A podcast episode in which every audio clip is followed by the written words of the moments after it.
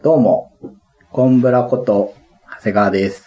創作ボドゲ関連の気になる方とお話しする、ボ FC のスピンオフ、ボ FC オンミックス。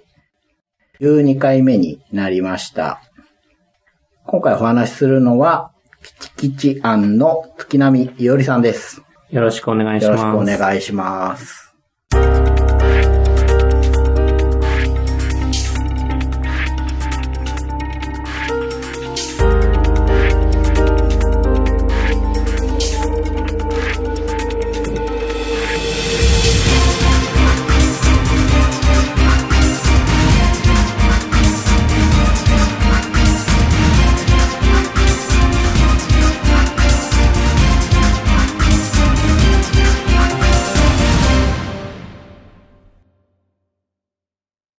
はい。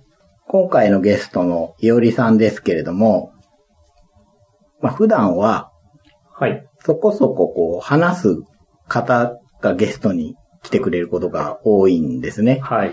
今まで11回やって半分以上はそうかなはい。なんですけれども、まあ、いおりさんとはそんなにね、はい。そうですね。初めて会ったのも最近ですね。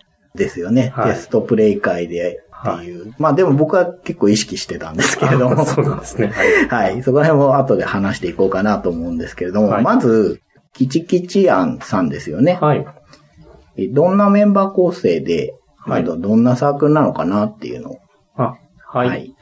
えっと、3人メンバーがいまして、はい。えー、吉田さんという方と、はい。予知工房、今は予知工房をやってる予知健さん、はい。それと、えー自分の3人がメンバーに出ます。はい。はい。で、名前の由来としては、吉田さんの基地と、うん予知健さんの名前に基地が入ってまして、うん。うん。えーそして自分、あの、イオリで、はい。はい。はい。えーで、3人の名前をそれぞれ取って、キチキチアンという名前になってます。なるほど。はい。一文字ずつつなげてそうです。ってことなんですね。はい。あの、なかなか決まらなかったので。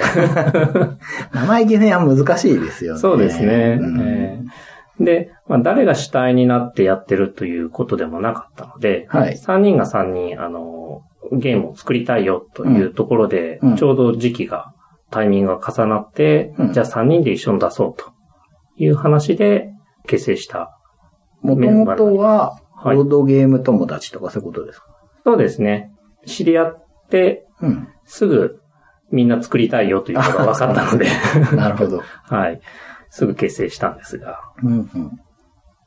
えー、まあ、いおりさんが今はメインというか、そうですねよちけんさんは、予知工房で卒業されまして、ああ、そうなんですね。はい。吉田さんは、と今は自分のサポートという形でうん。作っていただいてます。うん。まあ、最初から、あの、サポートしていただいてたのをずっと続いてるような感じです。はい。はい。いおりさんとしては、はい。えー今まで3作はい。ですかね。で、これから出るのが2作はい。でしょうか。はい、そ合うです。ってますね。合ってます。はい。まあ、出会った頃にはすぐゲーム作りたいというのが分かったっていう話なんですけれども、はいじゃあ、そもそも、まあアナログゲームに出会ったのは、いおりさんはいつぐらいなんですか？えー、まあ、我が家に、将棋と囲碁とうん。麻雀がありまして、うん。子供の頃から、まあ、はいそれらは、たしなんでたと。え、麻雀っていつぐらいからやってるんですか？小学校5、6年生ぐらいですかね。へえ。はい。え、覚えられるんですか？あ、覚え、未だに覚えらんない。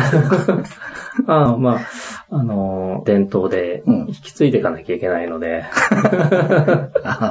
家の、家の伝統なんです。はい、おばあちゃんの代から脈々と続いてますので。あそうなんですね。はいじゃあ、アナログゲームは、そういう感じで始めて、はい。ユーロゲームはどうなんですか？ユーロゲームは、えー、十数年前にですね、うん。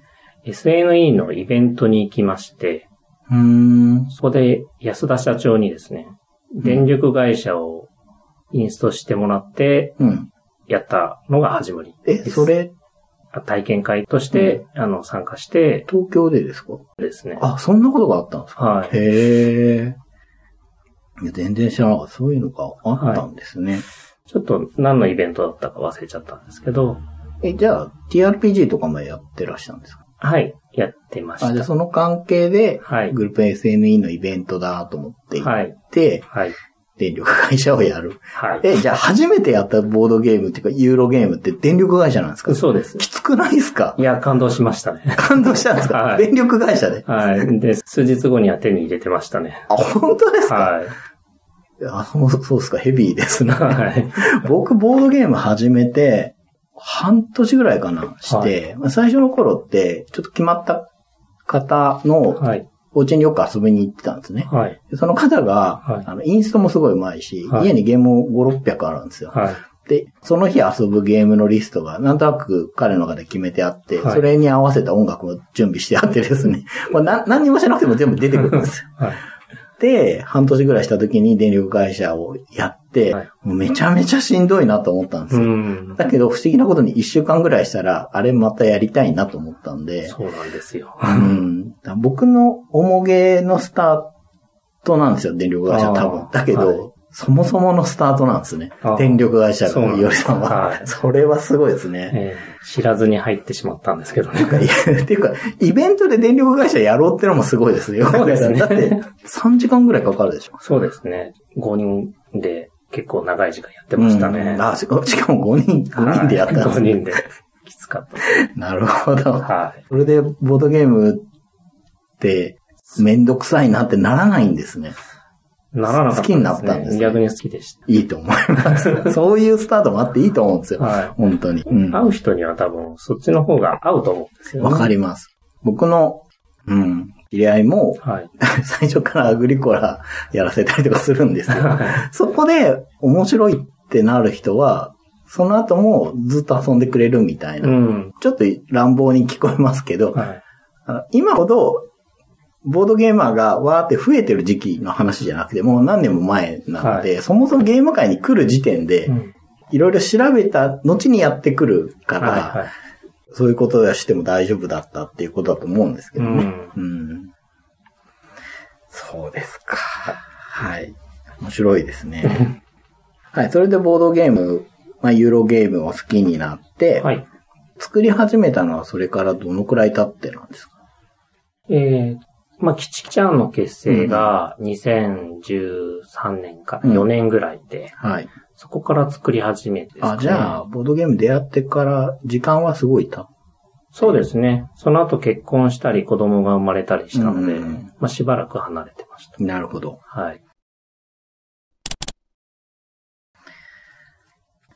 で今まで作ったゲームの話を、はい。まあ、僕の方からだだっと言っていこうかなと思うんですけれども、はいえっとまず最初がゲームマーケット2015秋。はい。ビッグサイト東4ホールだったんですけど、参加者が9500人、はい。出展団体が411で、一般が357で企業が54だったみたいです。はい。で、ここで出てたゲームがですね、ナショナルエコノミースパテーさん、あと、ワンモアゲームさんのピッターズとか、ブロンアークさんのバルーンチャレンジとか、なんですけれども、この時、いおりさんが出されたのが、上落。はい。はい。これが最初のゲームっていうことですよね。はい、そうです。はい。3人から4人、40分から60分、12歳以上で、取り手ですね。取り手ですね。トリックテイキングをはい。一作目から出してる。はい。まあ、トリックテイキングと陣取りが組み合わさったはい展覧テーマのゲームっはいて。いうことですよね。はい。アートワークは？なりこくんですね。はい。もうずーっと一緒にやってらっしゃいますね。はい。あの、吉田さんの古くからの知り合いでうんうん。紹介していただきました。なるほど。はい。いや、初作からすごくしっかりしたアートの、はい。いいですね。絵は自分では描けないので、うん。まあ、日本語版、はい。台湾版と、はいあと中国語版を出すんですか？えっと、一作目に出たのが、はい。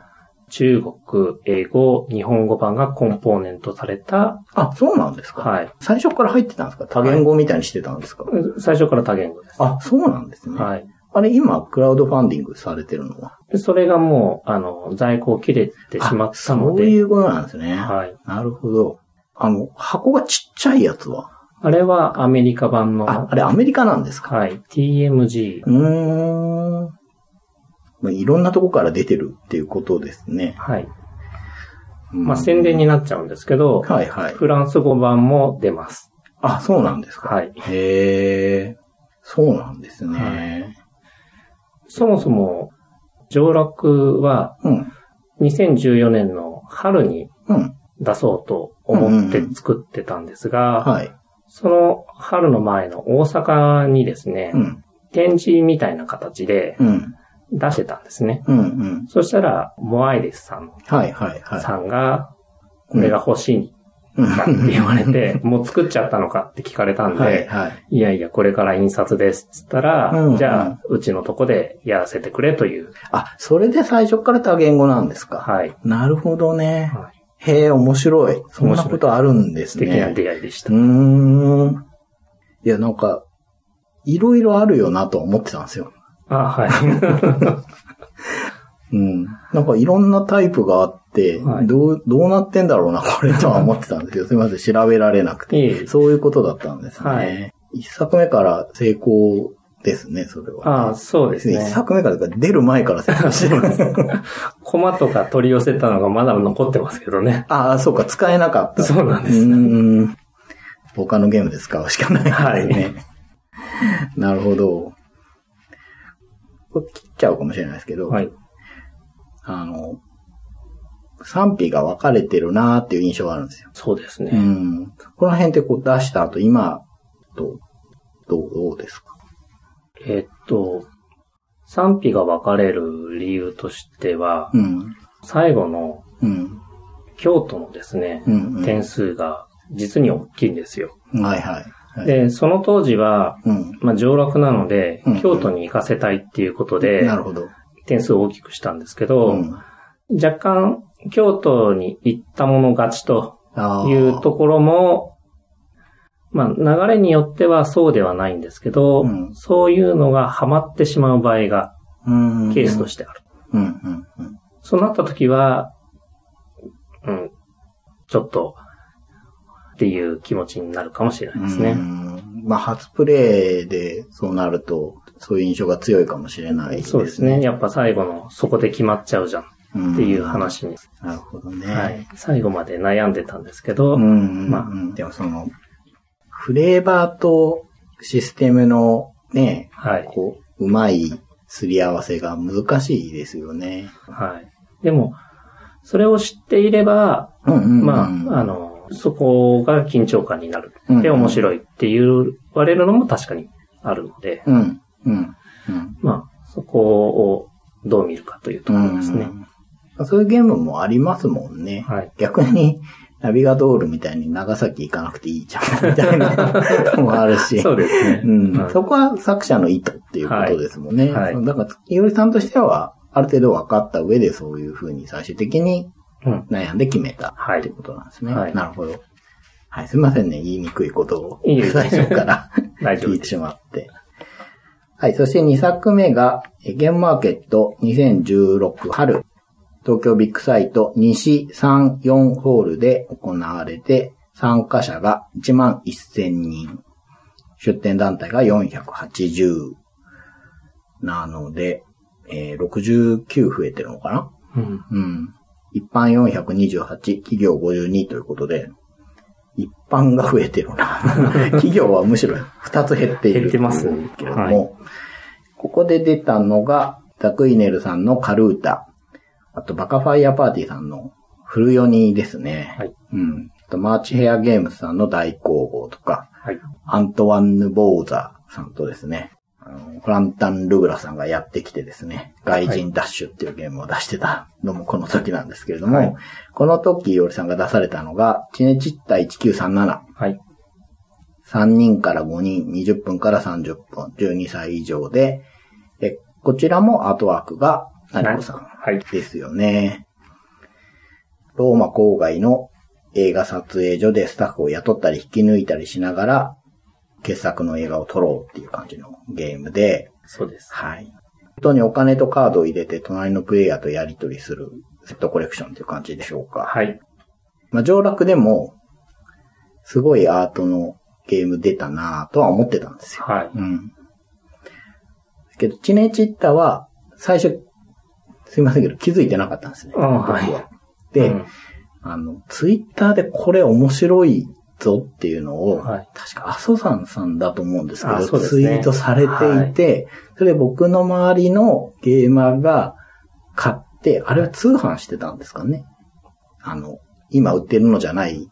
横広い箱っていうのかな。それで買った友達に遊ばせてもらったんですよ。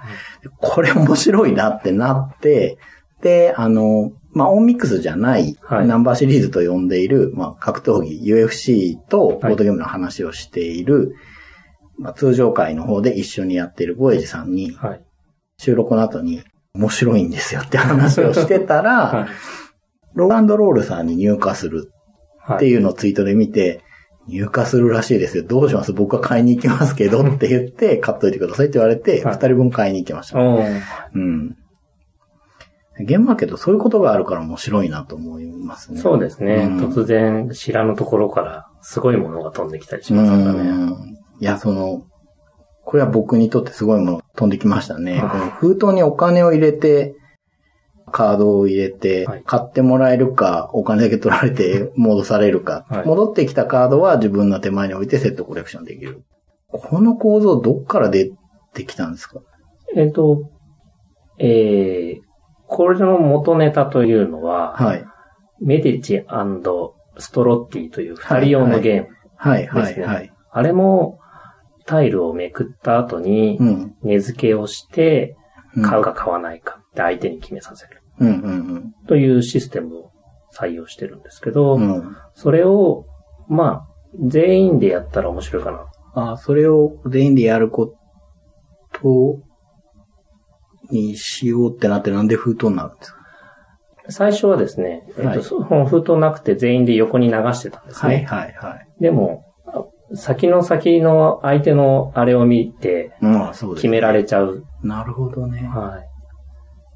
っていう問題があったんで、うん。じゃあ封筒にしよう。それがまたハマりました。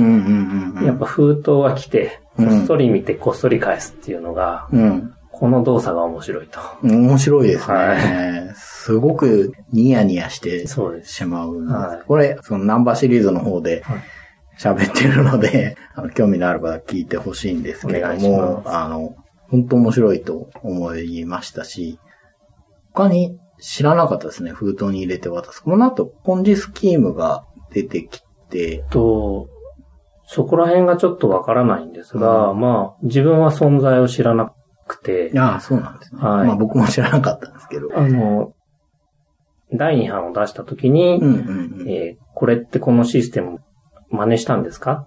って聞かれたことは何回かありますね。なるほど。まあ僕も確かな時系列は分かってないんですけど、僕が知ったのは、あの初版の細長い箱の後だったんですね。自分も初版を出した後、第2版を作ってる時にその存在があるっていうのを知りましたね。ん。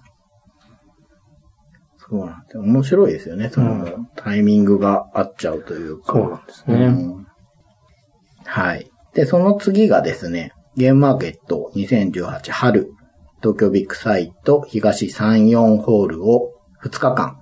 参加者が計2万人なんですけれども、でこの時に出ているのが、 Paper Tales 日本語版エンゲームスさんが出した、えーボーパルスの逆輸入みたいな感じですよね。はい。あと、アルペンティアン、クロドーさんのはい。はい、ダイスロールで書き込んでいくゲーム。あと、ゴグマヤンさんの酒のぼり。まあ、とにかく、もう、2018年にもなるとですね、すごく出てるので、はい。読み上げていくのも難しいんですけれども、はいこの時出されてるのが、ドタバタレストラン。はい。はい。2人から6人、10分から15分、4歳以上。で、えーこの時からアートワークの方が1人増えますよね。はい。まあ、吉田さんと成子くんのお知り合いで、はい。鈴子さんという方です。はい、はい、はい。じゃあこれは分担してやってもらってるっていう感じなんですか？はい。これはあれですか？成子さんが手が回らないとかそういうことですか？若干それもあります。まあゲーム1個のアートワークするのって大変ですからね。はいうん、結構、うん、多いんですよ。細々と。はい。はい。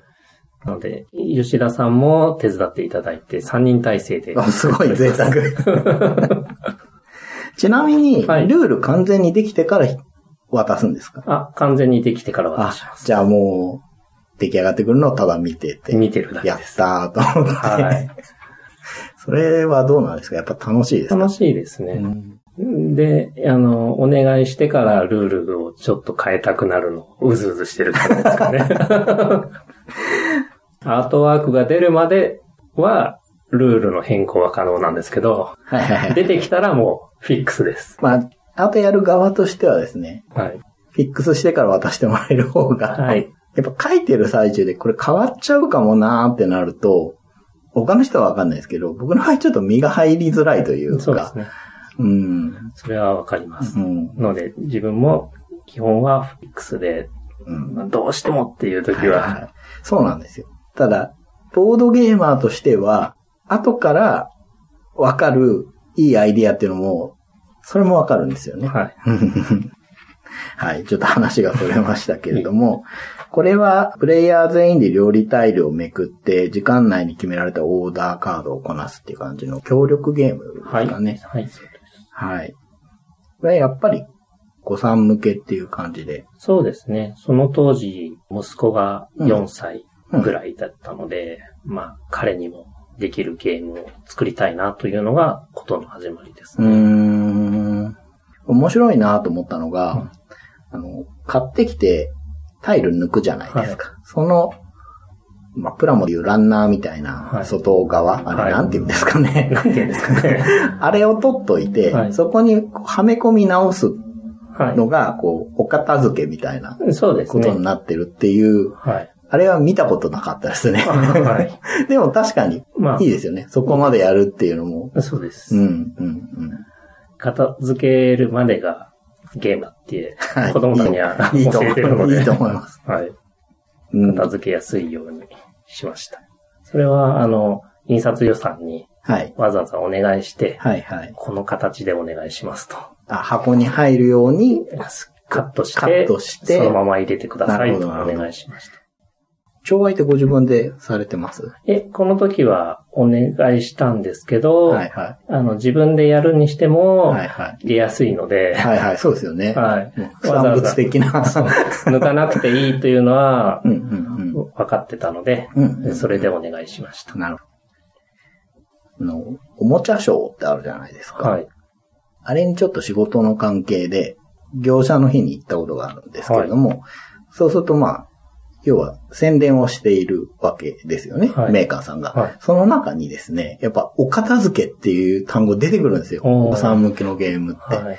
とあるキャラクターグッズのは、でっかいキャラがいたんですけど、えそいつの体の中に他のものが全部入るよっていう。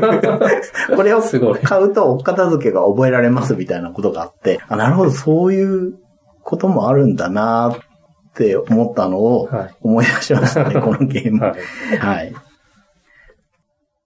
まあゲームとしてはタイルを真ん中に並べて、こうめくって、オーダーされたものを見つけてはい。集めるわけですけれども、その各人の前にテーブルが。テーブルがあって、テーブルの上にテーブルって言うとややこしいんですけど、まあシートですよね。はい。あって、その何番テーブルっていうことになってるから、はい。誰々のところに集めてくださいっていう仕組みなんですよね。そうです。はい。うん。そこもいいなと。まあ協力ゲームらしいというか、はい。渡していくっていうね、はい。動きですよね。実は、それが、うん。あの、イラストをお願いした直後に、うんうん。まあ、思いついて、あ、そうですか。やってみて面白かったんですいません、3つでお願いしますっていうことを頼みました。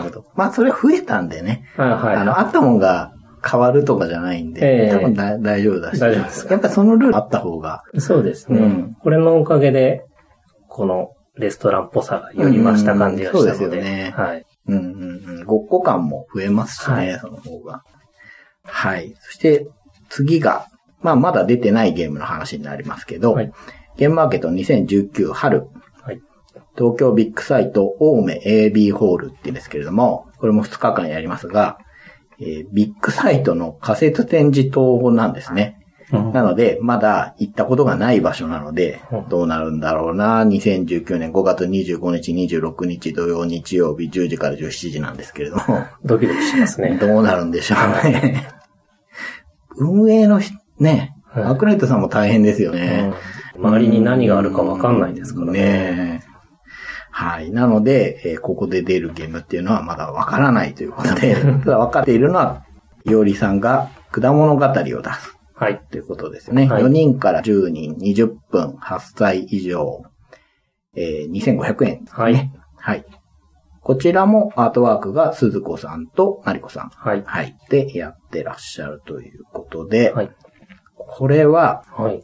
フリップライトっていうジャンルになるらしいです。あ、カードをめくって、うん。シートに書き込む。はい。めくる部分がフリップなんだそうです。はい。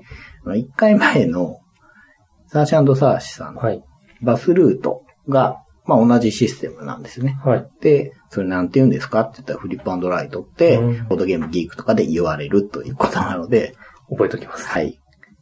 えー、果物園のオーナーとして、果物を育てて市場に出荷したり、ジャムや蜂蜜を販売したりっていうゲームなんですけど、はいさっき言ったようにカードをめくってシートにペンで書き込むはい。ゲームですね。はい。はい。で、こう軽く説明していいですかね？はいもし間違いがあったら言ってほしいんですけれども、まず、カードを2枚めくる。はい。で、蜂蜜を集めるか、果物を植えるか、どっちかを決める。はい。で、どうやって決めるかっていうと、一斉乗せて手を出すんですけど、グーにしてたら蜂蜜。はい。まあ、手を開くパーにしてたら果物。はい。っていうことで、まあ、それをやっていくんですけれども、はい蜂蜜を集めるときは、どんだけ集められるかは、果物を植えることにした人数の数だけなんですよね。はいだから要はみんなと違う行動を一人だけ。取ると、いっぱい蜂蜜が取れる。はい。はい。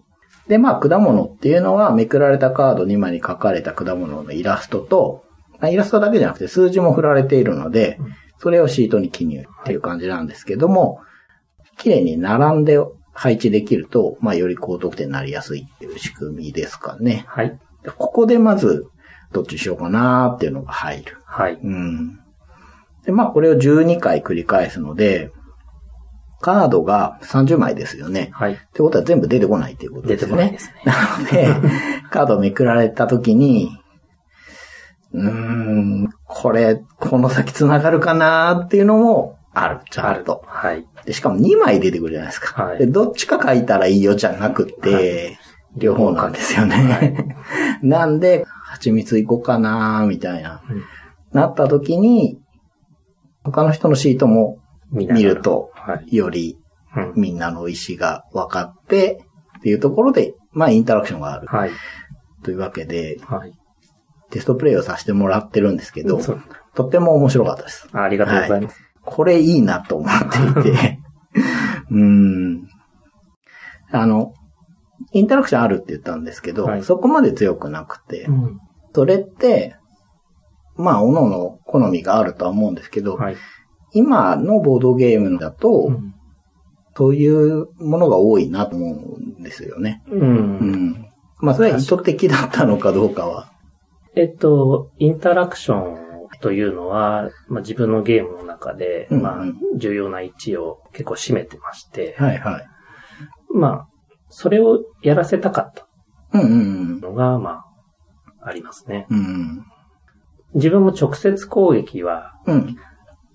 インタラクションの中でもまあ嫌いなので、うん。それは入れないようにはしてるんですけど、うん。えーよくボトルネックっていう言葉をよく使うんですけど、うんうん。ギュッとこう、通るのに、うんうんなんつったらいいのかな。あそういう狭い道をみんなで通るので、うんうん。まあ、それでお互い意図せず干渉してしまうっていうシステムが自分は好きなので、なるほどそそれをいつもゲーム作るときには考えてますね。うーん。いや、すごく好みの表現をされてますね、僕にとっては。あはいこのゲームは特に。で、テストプレイ僕2回してると思うんですけど、はいあれ何人ぐらいでやりました ?8 人？いや、10 10人です。でやったんでしたっけ？はい。あれが元ですよね。そうです。はい。結構変わりましたよね。そうですね。その時はお金を使ってましたね。そう。だ。はい。うん。いや、だこうなるんだなと思って。2回目のテストの時は、ほぼ完成形ですよね。そうですね。ルールはもう固まってました。フィックスですねうーんあ、こうなるんだなと思って、うんまあ、いい意味で途中のテストしなかったのでうん、すごく興味が出ました。どう、何、何がどうなってこうなるかなっていうのが、うん、どう考えてなったのかなと。ちなみに、テーマが後ですよね。僕の1回目にやったあれの時にこのテーマ載ってないでしょ、さすがに。そうですね。その時は丸三角四角でやってましたね。そうそう。うん。絵を描かせたいっていうのはもともとあったので、あ、そうなんですか。はい。その時は丸三角四角で、うんうん。まあやってましたが、絵を描かせたいっていうのは、うん。その時からあって、じゃあ、紙ペンゲームに次はしようみたいなこはい。と。そうなんですね。うんそう、それなんで紙ペンにしようと思ったんですか？あ、えー、一番は先ほど言われたアルペンツヤン。ツヤとか、はい、はい、はい。バスルはい、はい。ートとかうん、うん。出たので、うん。特にあの、アルペンツヤのあの、書くっていうのは、うん。あれだけで楽しいだろうそうなんですよね。はいあれは発明ですよね。ですね。うん。なので、まあ、先ほど言った、取るか取らないかっていう決めるシステムと何かを合わせたいなと思った時うに、ん。ベストマッチな。組み合わせだったなと思ってます。うん。あの、当初お金を使ってたんですけど、はい、はい。使ってたじゃないですか。はい、はい。あれって最初3枚ぐらいをうん。2枚にするか1枚にするかっていう、だったんですけど、うん。その差額が大きいので、うん。うん。まあ、それが2枚になり、うん。うん。じゃあ1枚にするかって言ったら、1枚にするんだったら、うん。いらないんじゃないっていうことになって、グッバイになったんですね。なるほどね。はい。じゃあ僕が1回目遊んだ時って結構作り始めた頃なんですかあれ？結構、うん、初めの方です。うーん。そう、そうなんだ。はい。なんかちょっと失礼な言い方ですけど、はい。1回目の時は、はい。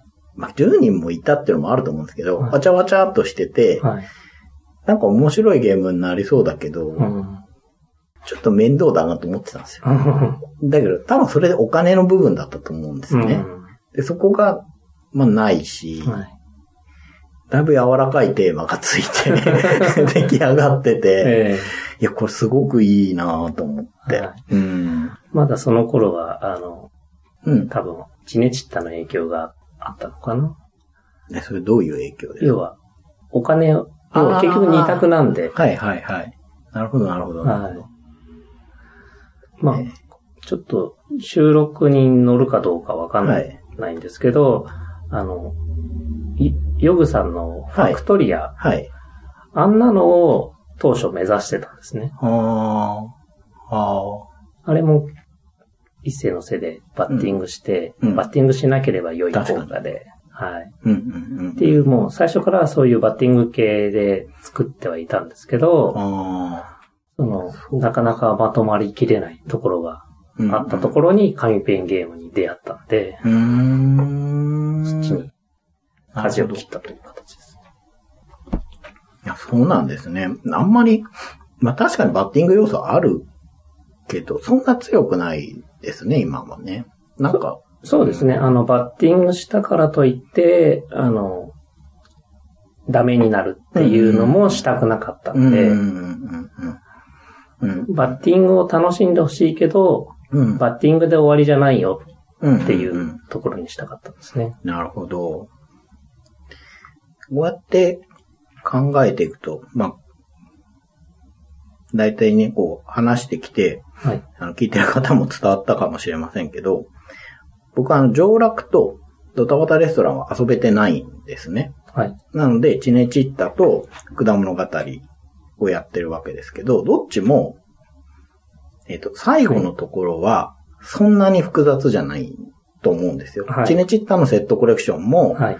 全然複雑じゃないじゃないですか。はいで、果物語の方がどちらかというともうちょっと計算が多いかなとは思いますけど、はいでもそんなに複雑じゃないと思うんですね。はい。で、その前の、その、ワンクッションはい。が基本的なエンジンというか、はいそこのところがちょっと変わってることが多いですね。そうですね。うんあの、ち先ほども言いましたけど、果物語はそバッティングをやらせたい。うん、うん、うん。チネチッタは、えー相手にお金とカードを差し渡す。うん、その行為そのものが楽しい。うん。うん。じゃあそれをどうしやって面白く、さらに面白く肉付けするか。で、そこに注力してほしいので、うん。その他のシステムはできるだけ簡単に。あ、やっぱり。作ってます意図的にやっぱそうなんですね。はいうーん。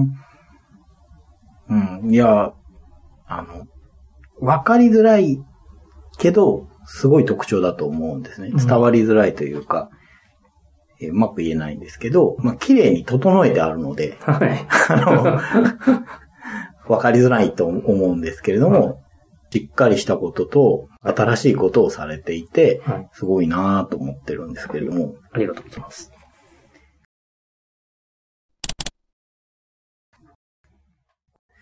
はい。で、まあ、都合3作で4作目で、まあもう一個あるんですけどね。はいそれはまた後で話すとして、そのゲーム作りを始めたきっかけは、きっかけはですね、はい。まあ、子供が生まれて、うん。まあ、外に出かけられな。い状。態で、うん。かといって、奥さんがうん積極的にゲームしてくれるかというわる言うと、そうではないと。うんうんでも、ゲームに関わっていたいと。うん。うんうん。で、ゲームを考えてる分には一人でできるので、なるほど。はい。それで作り始めました。よほど、よほどゲームに関わっていたから。そう大好きなんで。あ、ってことは、おはい子さん生まれるまでは、結構ボードゲーム会とか行ったり、まあはいやったりされてたんですか？はい。してました。でも、その、まあ、確かに作るのは一人で考えられますけど、はいそれは、ともかく、やっぱお子さん生まれるとすごく時間の捻出って難しくないですか？んなので、はい。生まれてからは、はい。だから3、4年、もしくはもっと行ってないですね。え、じゃあ、じゃあ作ってみようってなるまでにそのくらい期間があったってことですか？そうですね。うーん。で、子供たちの面倒を見るから、うんちょっと一回だけゲーム会行かせてくれとはいはいはいは言って、い。うん。そこで出会ったのが吉田さんと吉健さんです。ああ、そうなんですか。はい。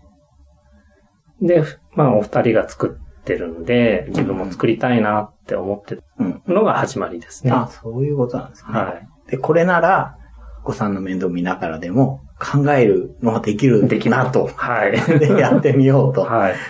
うーん、それで上落なんですか？はい、そうです。なるほど。はいいや、でも、最初取り手なんですね。取り手ですね。そうですね。その当時、自分がやったのはウィザードかな。はいはい。ウィザードで、まあ、ビットしてうん。取り手をするっていうのが、うんまあ、新鮮で、うん。あの、自分で強弱を決めてうん。やっていくっていうのが新鮮で、うんまあ、じゃあ自分もちょっと取り手を作ろう。ということで、あれは取り手を、なん、面白くしたかったっていうのがありますね。うーん。で、まあ、上落はそうやって、まあ、できたわけですけれども、はい大体着想ってそういう感じなんですか？何か遊んで、自分も、自分ならこうしてみようかなとか、そういうことが多いですか？はい。うん。そうですね。ですよあの、ねそれはチッタは、うんうんえメディちゃんとストローティーですし、すよねうんはい。まあ、肉付けっていうのも、テストプレイで、こう、遊んでみて、はいなん。か思ったのと違うからこうしてみようとか、はい。思ったよりここのとこがいいからこう してみようとか、はいそれを繰り返していく感じですか？はい。やっぱ自分がな、うん面白いなと思った方向に進んでいくと。うんうんうん。で最終的な、これでフィックスだっていう決定って、はい。どうやって下すんですか？そうですね。えー、やっぱり、締め切りですかね。うん。いいと思いますよ。はいそれは。はい。ただ、聞いてると、無理はしないですね。え一つの、こう、基準にしてはいるけど、はい。ここで無理して出すぐらいだったら次行こう、みたいなああ、そうですね。感じはあるんでしょうね。はい一つの、こう、機関的な指針みたいな感じ、そうですね。そこら辺までに落としどころを決めようっていうところで、じわじわ決めていくという感じですね。それが決めらんなくて、もうこれはやめだ、みたいなゲームもあるんですか、今まで？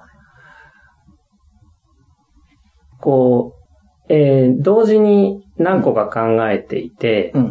最初の時期ってボツばっかりになっていてうん、その中でいいのがポンと出てきてうん、それを締め切りまでに詰めていく感じですね。その最初の時期っていうのは、はいゲーム作り始めた最初っていう意味ではなくて、一作できた後のあ、そうです。次を作る。作ろうはいってなった時に、いくつかアイディアがあって、はいっていうことですか。はい。あじゃあ、この後、まあ、い今だったら手が空いたわけだから、はい。ね、果物語が完成したわ完けだから、て、じゃあもう次に行こうっはい。てなってるんですね。なってます。締め切りイラストレーターさんにお願いした時点から、もう別なものは作り始めます。へえ。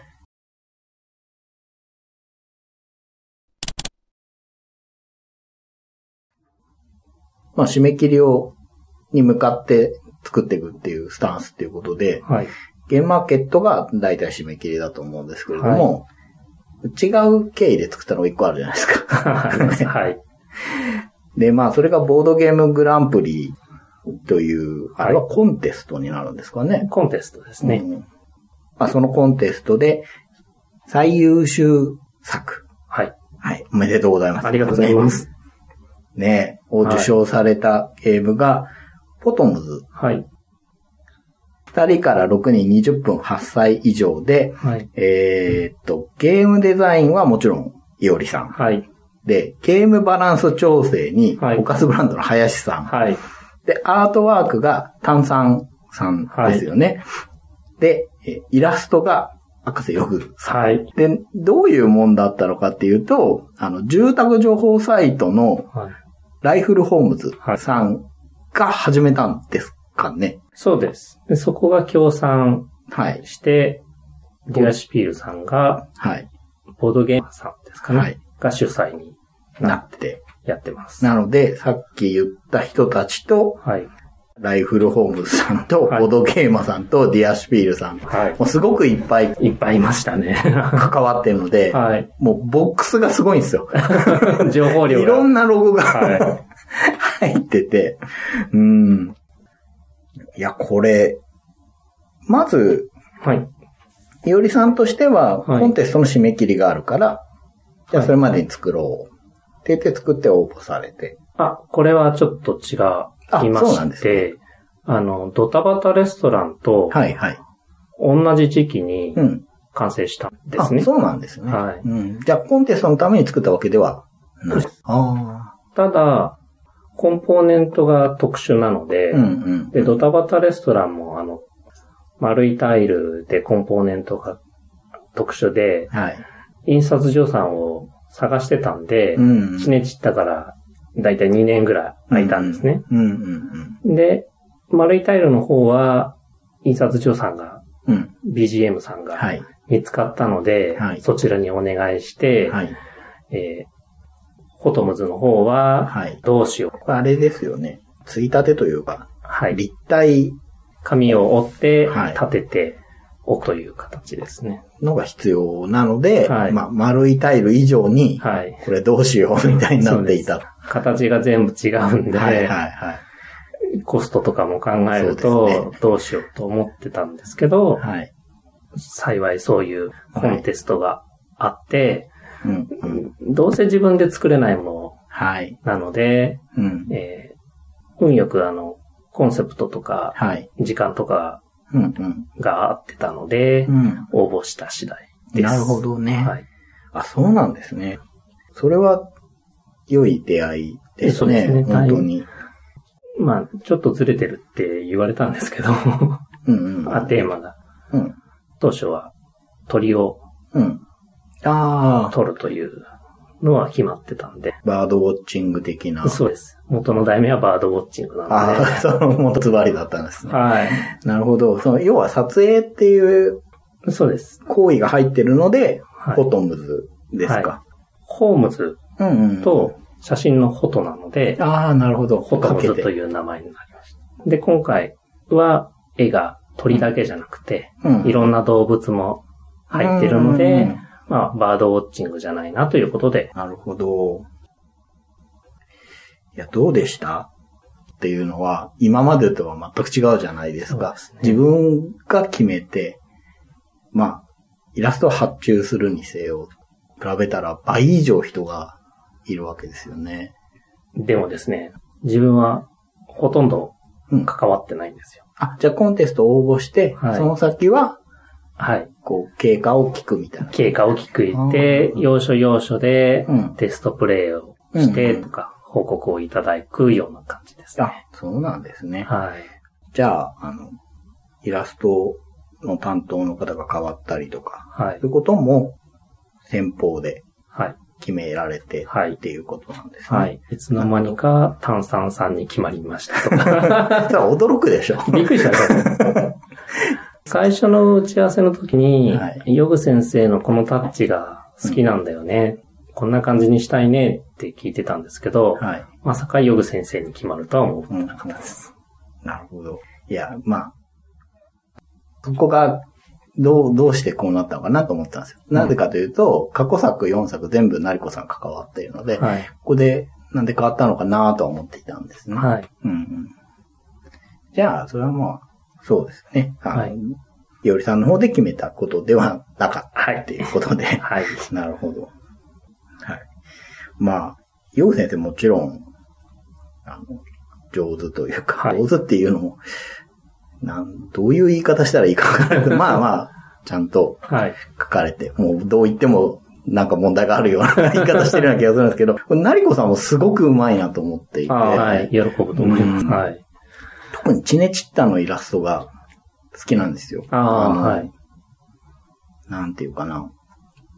いい意味で人を選ばない。うん。嫌われない絵だと思うんですうね。んで。それはすごく難しいと思うんです。イラスト描いていく上で、やっぱ個性出していった方が記憶してもらえるので。うん本人も、あの、萌えキャラでもなく、うん尖ってもなく、うんうんうんこう、いいマイルドさうんを出して描きたいみたいなことは言ってましたので。あ、そうなんですね。はいやっぱりじゃあ意識されてるんですね。ねで、あの UI の部分っていうのは、吉田さん。あ、そうなんですか。はいいや、そっちも、あの、もう本当にどういう言い方をしても偉そうなんですけど、あの、余計なことをしてないなと思いますね。頑張りすぎて、結局よくわからない UI とかって存在すると僕は思うんですけど、はいそういう風になってない。うん。遊ぶ、まあ遊んでる人がやってるなって思うんですよ。うん。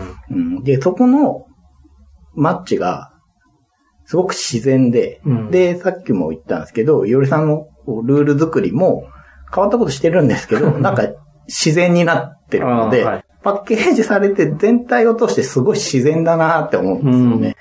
うん。ありがとうございます。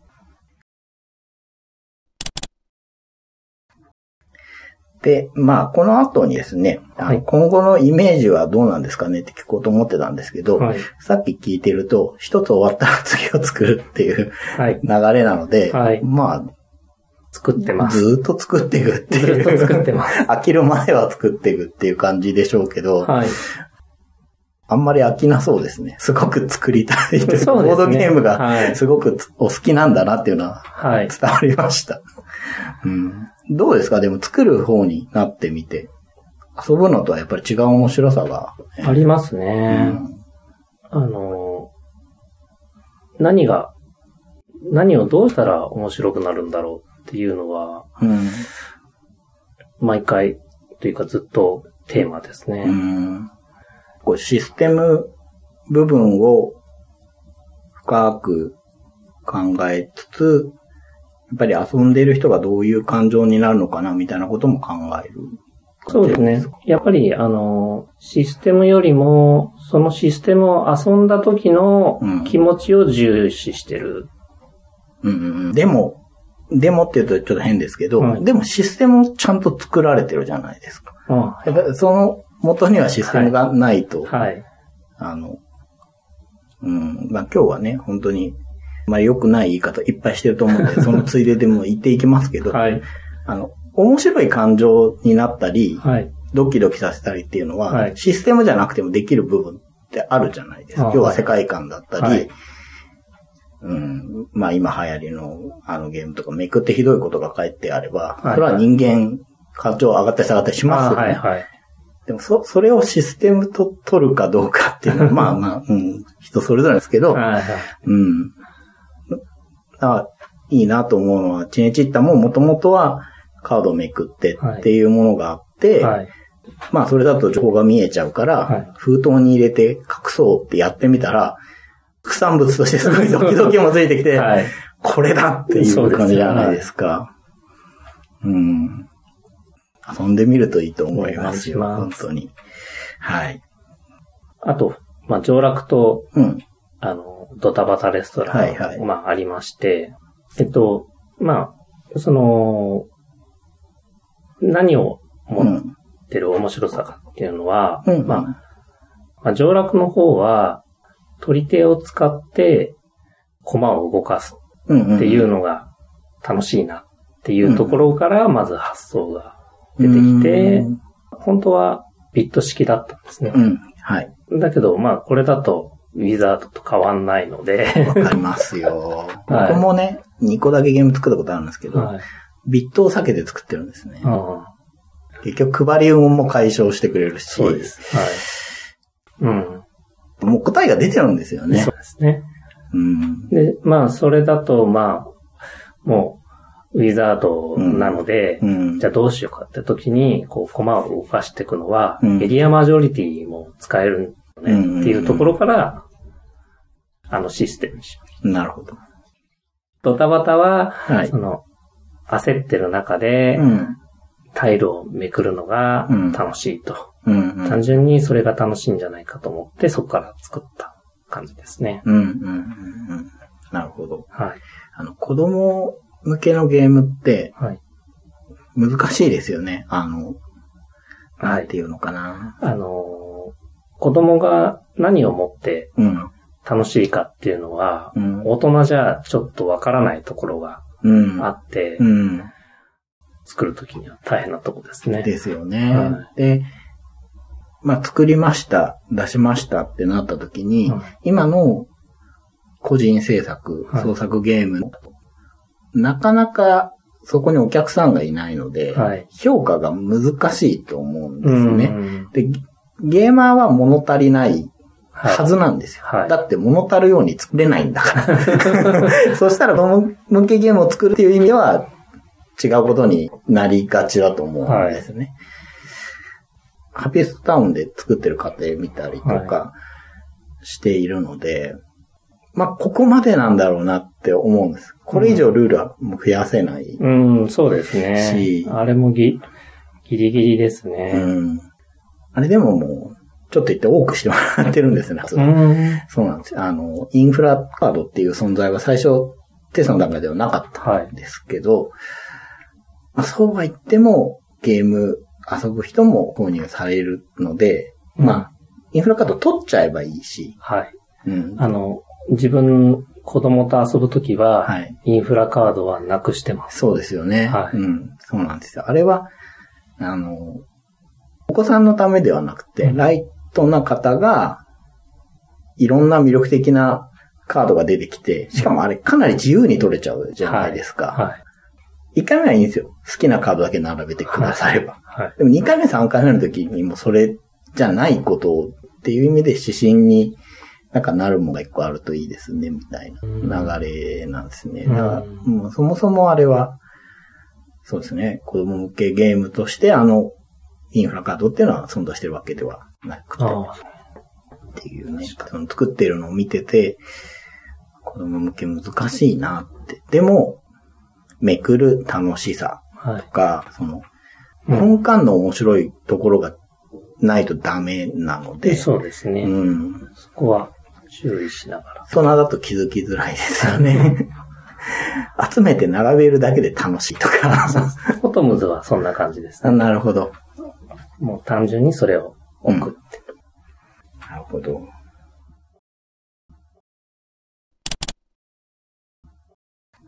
まあ、いろいろ今日も聞いてきて、まあ、今日もうまく聞き出せてないような気がするんですけど、どうもありがとうございました。ありがとうございます。で、ボー FC はですね、はい。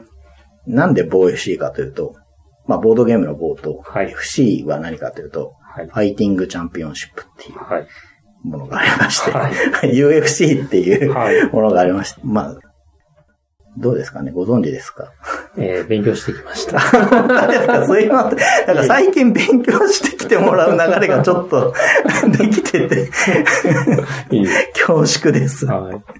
えどんな勉強されました？あまあ、試合はいっぱいあるので、はいはいあの、試合じゃないとこう、今回注目してみようかなと思いまして。はい。はい。はい。恐縮です、え本当に。ーあの、み、パッと写真とか画像とか見たときに、もっと、その、ムキムキのファイターがガツンガツンやり合うのかなと思ったら、そうではなくて、うんどっちかというとボクシングとか。技をはい。やってる人たちが多いので、筋肉のつき方がですね、はい。ちょっとそっち寄りだったなっていうのがちょっと。